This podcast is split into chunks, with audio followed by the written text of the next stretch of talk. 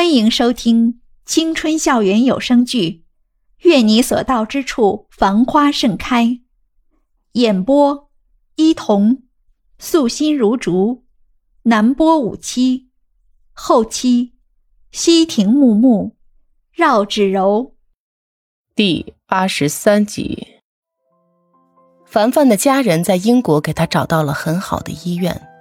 如果他在英国学习和生活，同时接受医生的治疗，他的语言能力有可能得到恢复。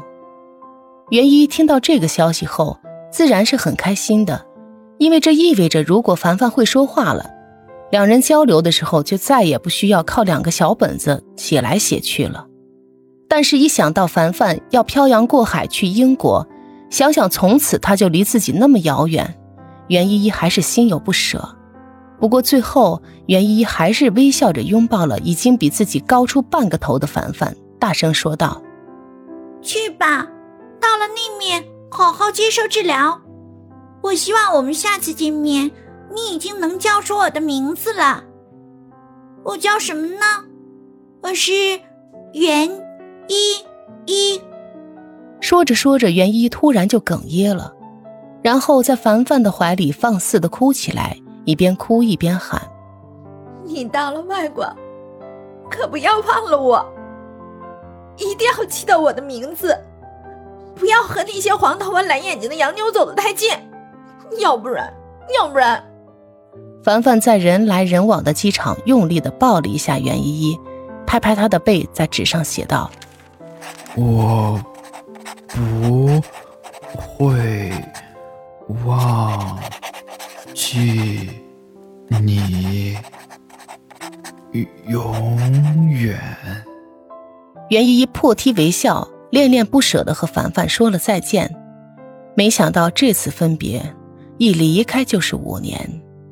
再后来，在袁依依放学回家的路上，他就遇到了自己幼儿园穿开裆裤时的玩伴夏耀阳。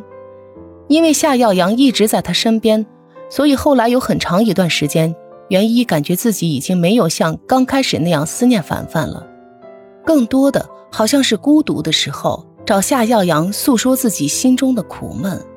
夏耀阳每次就像一个大树洞一样，把袁依依所有的不痛快全都吞进肚子里去，但是他从来不会说把自己撑得难受。在这些秘密和心事里，夏耀阳听得最多的。应该就是袁依依将关于凡凡的故事，他们维持了五六年的友情和自己对远在大洋彼岸的凡凡无尽的思念。但是夏耀阳一直都知道，袁依依之所以对自己提及这些，不单单只是对于自己的信任，更多的是因为夏耀阳从来不追问、不泄密，是一个很忠诚的树洞而已。凡凡被袁依依拽回家的时候，正好老袁在把刚出锅的鸡汤往保温桶里装。袁依依看都不用看就知道是给谢思琪的。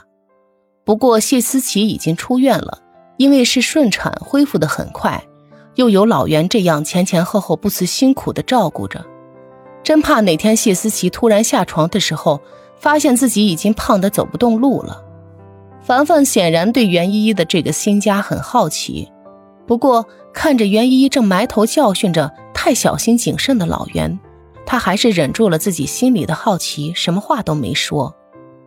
不过，袁依依还是一开始就向他坦白了。等老袁寒暄了几句后，就端着热气腾腾的鸡汤进了卧室后，袁依依就带着凡凡来到了妈妈的灵牌前。凡凡看了一眼黑白照片上笑得优雅婉仪的女人，就瞬间明白了一切。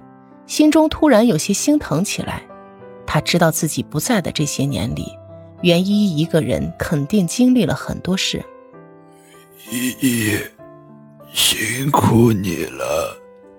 凡凡回头用低沉沙哑的声音说道：“因为治疗才刚刚有点效果，所以凡凡还是不太习惯自己说话的声音。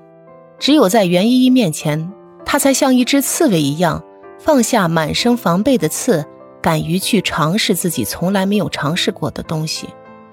袁依依笑着摇了摇头，说道：“其实，也没有什么辛苦不辛苦而已，有得必有失。我现在也觉得很幸福，就像这一刻一样。他看向凡凡的眼睛，亮晶晶的，好像有无数的星辰从天上落下来，落入他的眼睛中一般。